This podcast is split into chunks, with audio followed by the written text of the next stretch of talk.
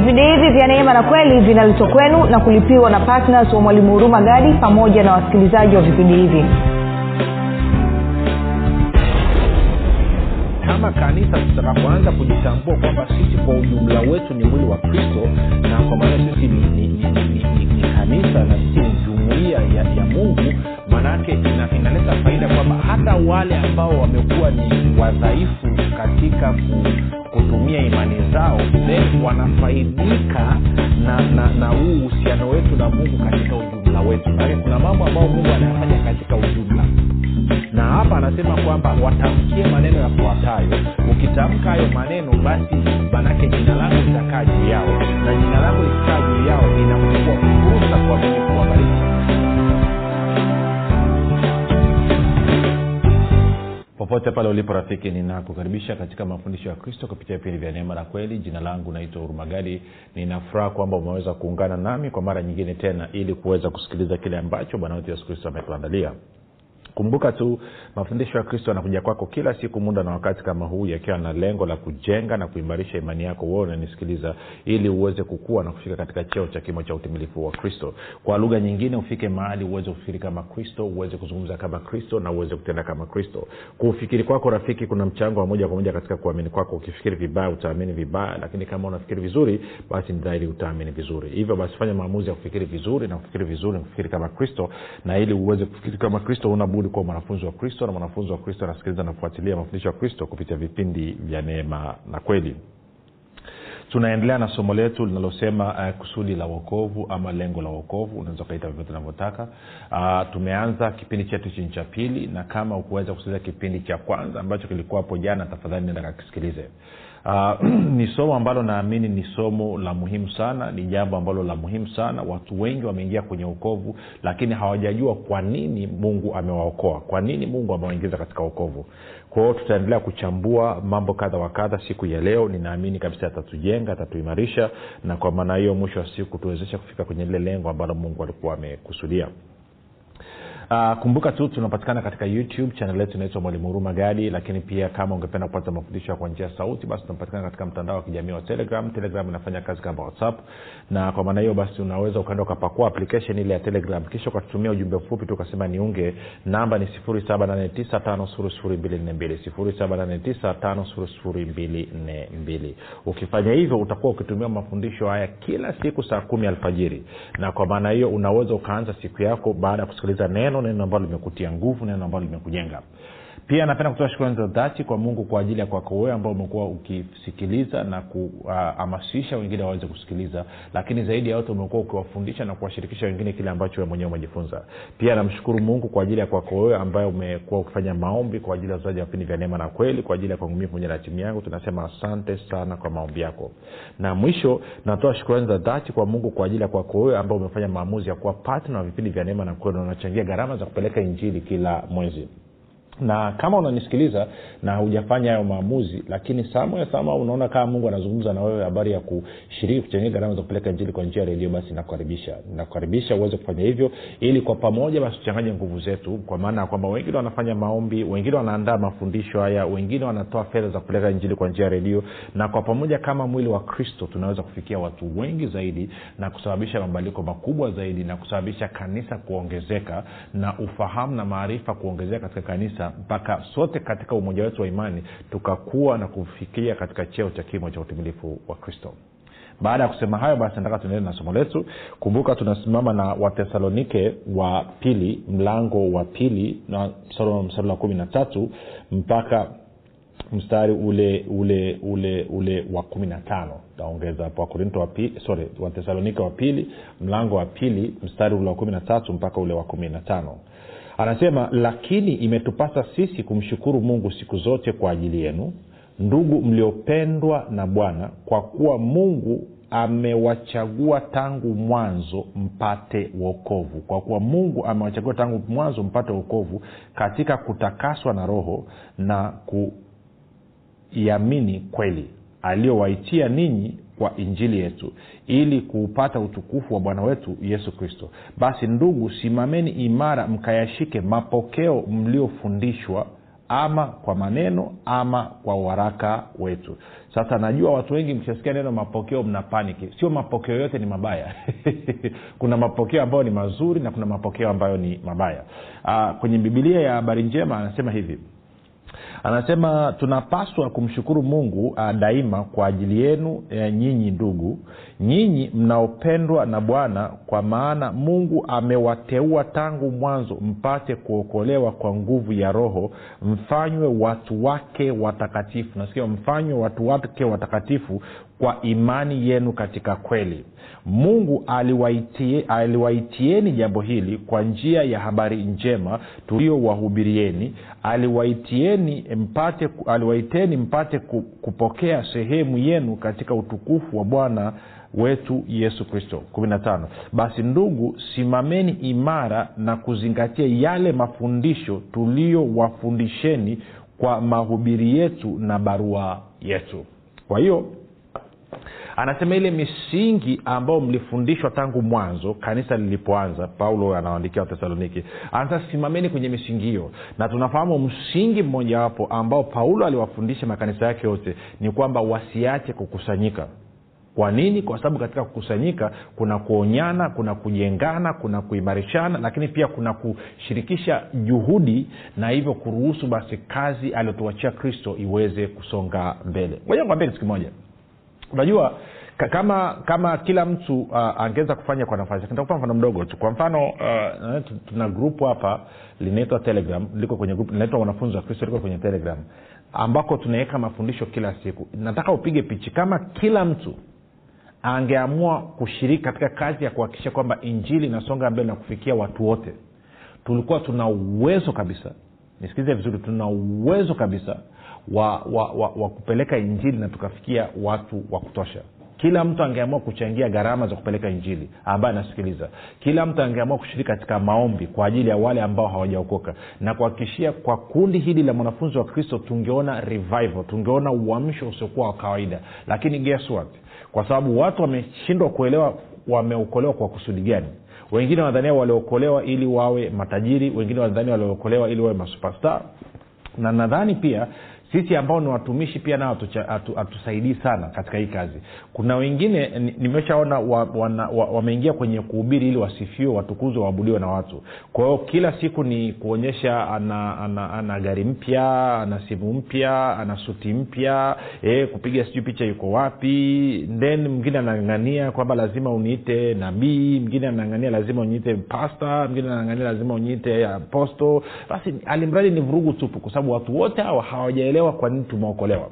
Na ndo kitu ambacho nataka tukizungumza sasa baada ya kusema hayo nataka tu, tufanye nini? Tufanye safari kidogo tu, tuangalie ili kusudi. Kumbuka nilikwambia kipindi kilichopita kwamba kwamba nilikusomea kwenye kwenye kitabu cha imani makini. Kama hujapata kopi kwenye ule ukurasa wa kumi basi ningekushauri uweze kufanya hivyo. Anasema mungu alituokoa ili tuwe watu wanaoitwa kwa jina lake watu ambao wanabeba mfano na sura ya kristo kama ambavyo kristo naye anavyo, anavyobeba mfano na sura ya mungu. Kama kristo naye anavyobeba mfano na sura ya mungu kwao hilo ndilo ambalo tumeitiwa. Kwao nikakwambia kipindi kilichopita pamoja na kwamba katika uokovu wetu kila mtu ameokolewa mmoja mmoja kila mtu amekuja peke yake kuingia katika uokovu lakini mara tu unapoingia katika uokovu unaacha kuwa wewe peke yako na kwa maana unakuwa sehemu ya jumuiya ya waamini sehemu ya jumuiya ya wakristo.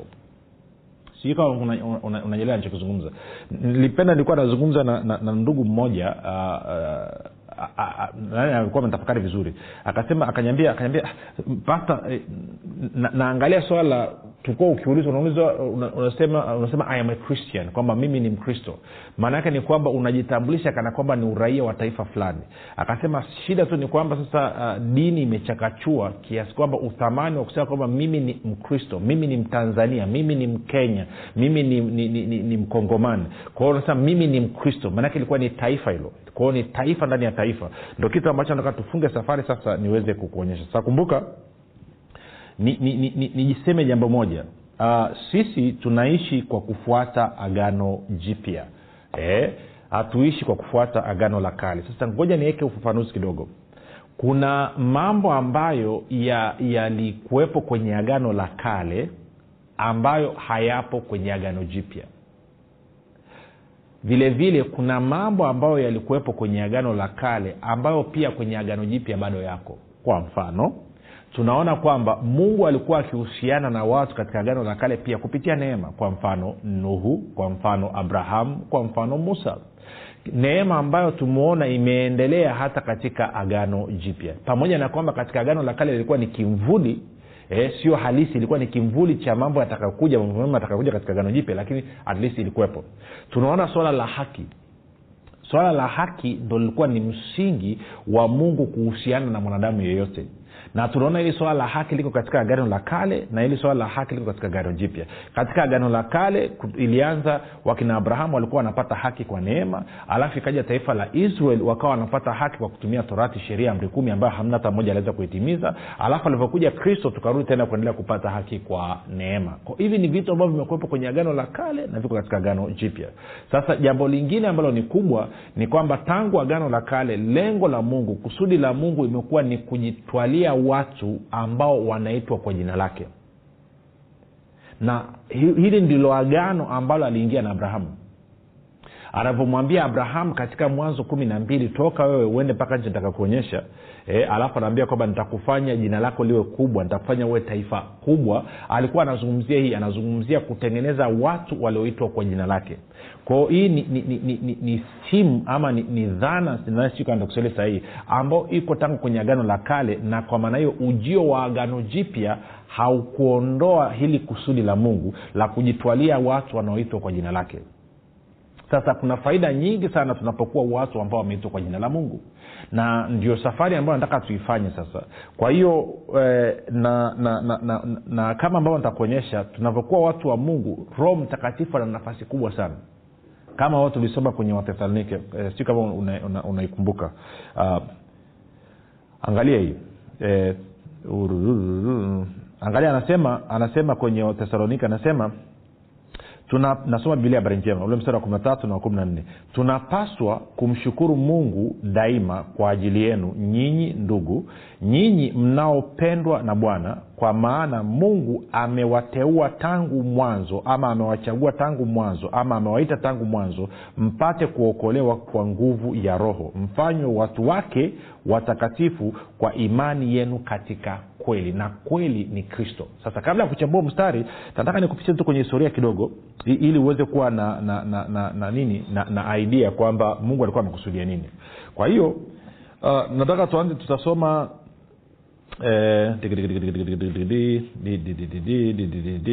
niangalie mistari michache hapa mistari michache hapa mistari michache hapa ya uh, nataka tuende tukasome mm, tuanze na mstari gani natafuta? Tuende tuanze na kwenye hesabu hesabu mlango wa sita na ule mstari wa, wa tuanze mstari kama wangapi wa, wa, wa tende kwenye hesabu mlango wa sita niseme hivyo.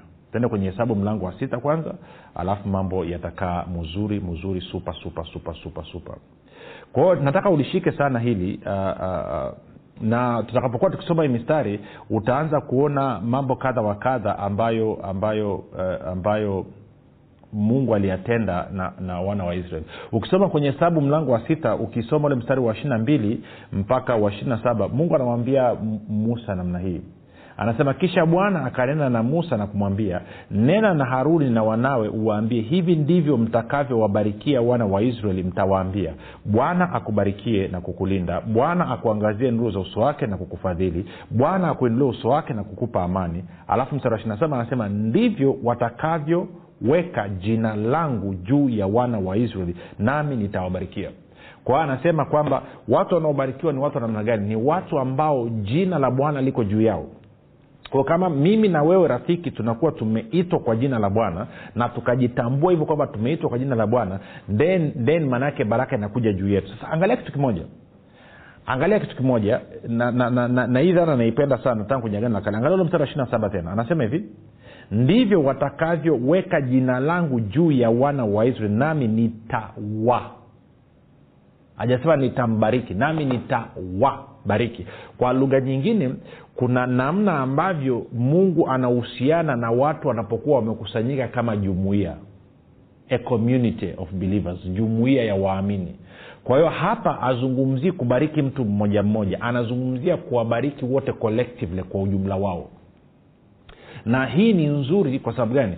Kama kanisa tutakapoanza kujitambua kwamba sisi kwa ujumla wetu ni mwili wa kristo na kwa maanao sisi ni, ni, ni, ni, ni, ni, ni kanisa na sisi ni jumuiya ya, ya mungu maanaake ina, inaleta faida kwamba hata wale ambao wamekuwa ni wadhaifu katika ku kutumia imani zao then wanafaidika na na na huu uhusiano wetu na mungu katika ujumla wetu. Maanake kuna mambo ambayo mungu anayafanya katika ujumla na hapa anasema kwamba watamkie maneno yafuatayo. Ukitamka hayo maneno basi manake jina langu litakaa juu yao na jina langu likikaa juu yao inafungua fursa kwa mimi kuwabariki.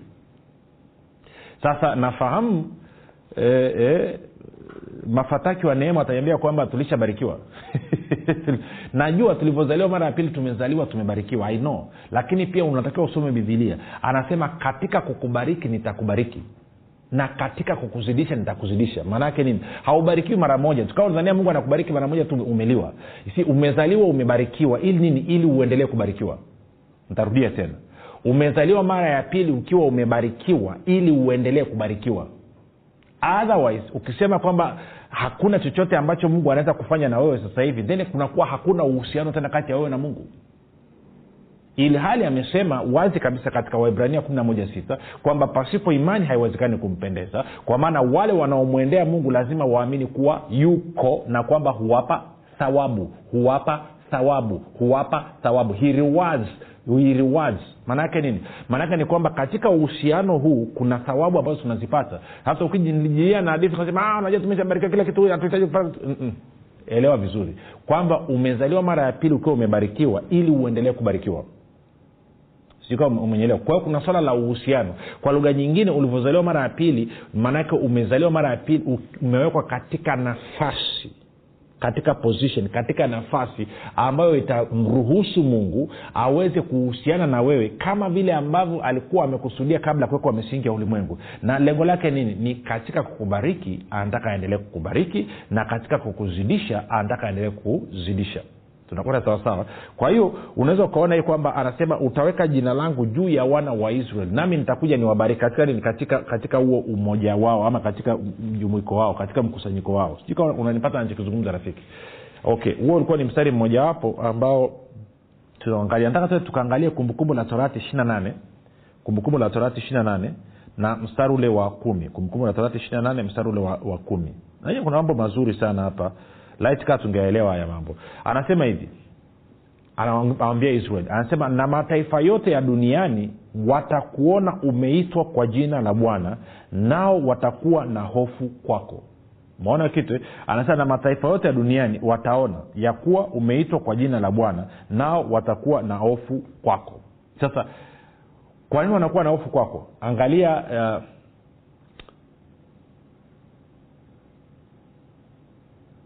tukirudi nyuma kidogo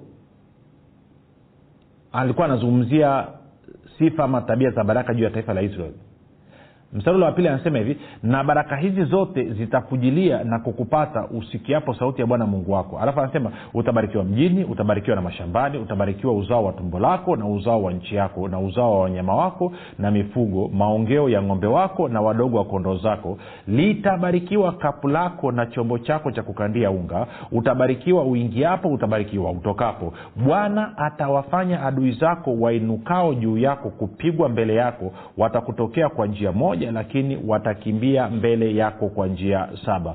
Bwana ataiamuru baraka juu uh, ije juu ya, yako katika ghala zako na mambo yote utakayotia mkono wako naye atakubarikia katika nchi akupayo bwana mungu wako. Bwana atakuweka uwe taifa takatifu kwake kama alivyokuapia eh, utakaposhika maagizo ya bwana mungu wako na kutembea katika njia zake. Na mataifa yote ya dunia watakuona umeitwa kwa jina la bwana nao watakuwa na hofu kwako.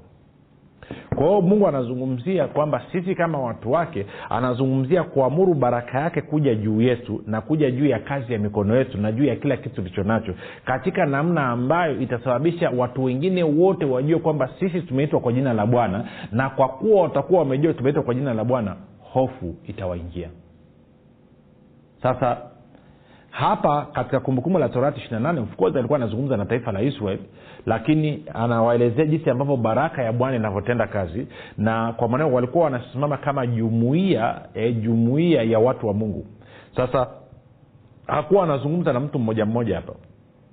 Alikuwa anazungumza na jumuia nzima.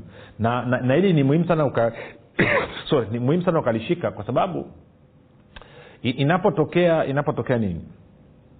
Inapotokea hata taifa la israel lilikuwa limeasi. Bado mungu aliendelea kutafuta watu. Bado mungu alijisazia watu. Uone jinsi ambavyo yuko serious yuko serious na hili swala la watu. Kabla ya kwenda kusoma moja tuangalie hicho kipengele hicho. Tende kwenye kwenye kwenye nikuonyeshe hiyo kitu kwenye kwenye waibrania kumi na moja. Haleluya. Waibrania kumi na moja sio sio waibrania warumi. E, nisamee warumi warumi warumi warumi warumi warumi warumi warumi warumi warumi kumi na moja. Sawa warumi kumi na moja uh, nianze msukuma mstari wa kwanza. Anasema hivi basi nauliza je mungu aliwasukumia mbali watu wake? Unaona kitu eh? anasema hasha kwa kuwa mimi nami ni mwisraeli mmoja wa wazao wa abrahamu mtu wa kabila ya benyamini. Huyu ni paulo anaongea mstari wa pili. Anasema mungu hakuwasukumia mbali watu wake aliowajua tokea awali au hamjui yale yaliyonenwa na maandiko juu ya eliya jinsi anavyowashtaki waisraeli mbele za mungu. Mesikia anavyoshtaki waisraeli mbele za mungu? Bwana wamewaua manabii wako wamezibomoa madhabahu zako nami nimesalia pekee yangu nao wananitafuta roho yangu. Lakini ile jawabu ya mungu yamwambiaje nimejisazia watu elfu saba wasiopiga goti mbele ya bahari. Basi ni vivi hivi wakati huu wa sasa yako mabaki waliochaguliwa kwa neema. Lakini ikiwa ni kwa neema haiwi kwa matendo tena au hapo neema isingekuwa neema. Imekuwaje basi? Kitu kile ambacho israeli alikuwa akikitafuta hakukipata lakini wale waliochaguliwa walikipata na wengine waliitiwa uzito kama ilivyoandikwa mungu ali, okay. pointi yangu nini? Anasema kwamba pamoja na kwamba eliya alienda mbele za mungu akalalamika akasema israeli wote wamekuasi nimebakia mi mwenyewe. Mungu anamwambia si kweli. Bado nina mabaki. I have the remnants. Nina masalia. Nina masalia. Nina masalia. Nina masalia ya watu ambao wameitwa kwa jina langu. Bado nina watu ambao wameitwa kwa jina langu. Na ndio maana hata kwenye makanisa pia tunavyokuwa kwenye kanisa unaweza kukuta kanisa lina watu labda mia moja alafu watu ambao ni waaminifu watu ambao wanashiriki katika kusanyiko la bwana katikati ya wiki na katika kufanya shughuli mbalimbali labda watu kumi na tano hao ndo masalia ya bwana. Nasema hao wengine vipi? Au wengine wazururaji. Sorry to say. They are not serious. Hawajui kama wameitwa kwa jina la bwana. Hawajui kama wameitwa kwa jina la bwana. Wangekuwa wanajua na kutambua kuwa wameitwa kwa jina la bwana wasingekosa kukusanyika kama ilivyo desturi kama ambavyo m- m- mafundisho ya mitume yanasema. Wangehudhuria sio jumapili tu wangekuwa wanahudhuria na katikati ya wiki. Wangehudhuria sio jumapili tu na katikati ya wiki wangekuwa wakihudhuria pia na maombi katika siku ambayo imepangwa kuwa ni ya maombi katika hilo kanisa. Wasingeacha sasa kwa nini hawa watu wanaacha kuhudhuria? Inakuonyesha jinsi ambavyo saa nyingine hawana maarifa na nakuonyesha jinsi ambavyo wengine somehow somewhere labda imewezekana wamekuwa wa kiroho. Kwa hiyo hawajui kitu ambacho wanakifuata. Si watu wanadhania ni style. Hii sio style my friend. Tunazungumzia uhusiano na mungu aliye hai. Kwao mungu amehakikisha siku zote ana watu wake. Ndio maana kwenye kanisa sio watu wote wanakuwa wako serious si kwenye kusanyiko la bwana usisahau labda inawezekana ni mchungaji nanisikiza moja nikusaidie kitu mchungaji.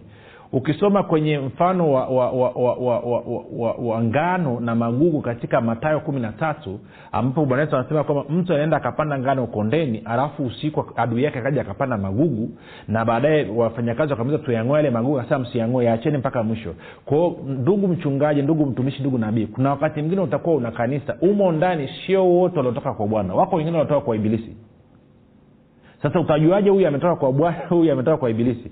Angalia wale ambao wanafuata kile ambacho neno la mungu linasema ikiwa ni pamoja na kukusanyika ikiwa ni pamoja na kuhudhuria katika vipindi ikiwa ni pamoja na kufanya maombi utajua kabisa hapa kuna mkono wa bwana. Na wale ambao wanakuja siku wakitaka na siku wasipojisikia hawaji inawezekana wako chini ya ushawishi wa kitu kingine na sio roho wa mungu.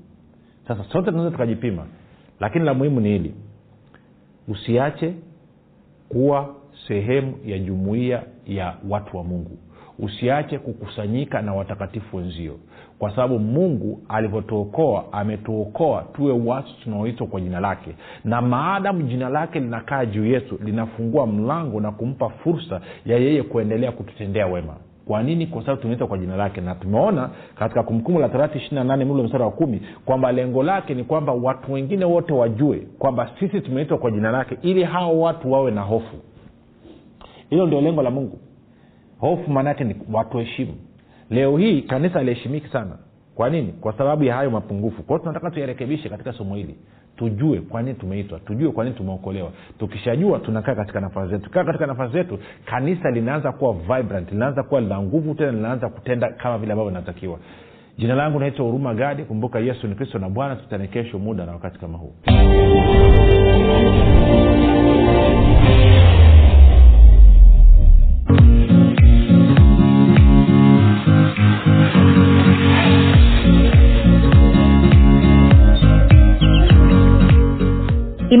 makini siri ya ulinzi ustawi na mafanikio. Ni kitabu kipya kilichoandikwa na mwalimu huruma gadi. Ndani ya kitabu hiki utajifunza imani ni nini na nini tofauti kati ya imani na kuamini. Utajifunza hofu shaka na kutokuamini ni nini na ufumbuzi wa kuziondoa katika maisha yako. Na pia utajifunza jinsi ya kuwa na ujasiri na hivyo kuwa na udhihirisho mkubwa wa imani. Pamoja na jinsi ambavyo imani inashirikiana na neema ili kumdhihirisha kristo anayeishi ndani ya mkristo. Zaidi ya yote utajifunza jinsi ya kutumia imani na nguvu ya mungu kudhihirisha na kuumba chochote unachokitaka. Zaidi ya yote utajifunza jinsi imani inavyotenda kazi kwa kushirikiana na uvumilivu ili kumfanya mkristo afaidi ahadi zote za mungu hapa duniani. Rafiki maisha yaliyojaa uzima ushindi ustawi mafanikio furaha amani na maajabu yanakusubiri. Piga simu sasa kupata nakala yako. 764 au 789 au 673 imani makini siri ya ulinzi ustawi na mafanikio. Kwa shilingi elfu thelathini tu unapata yako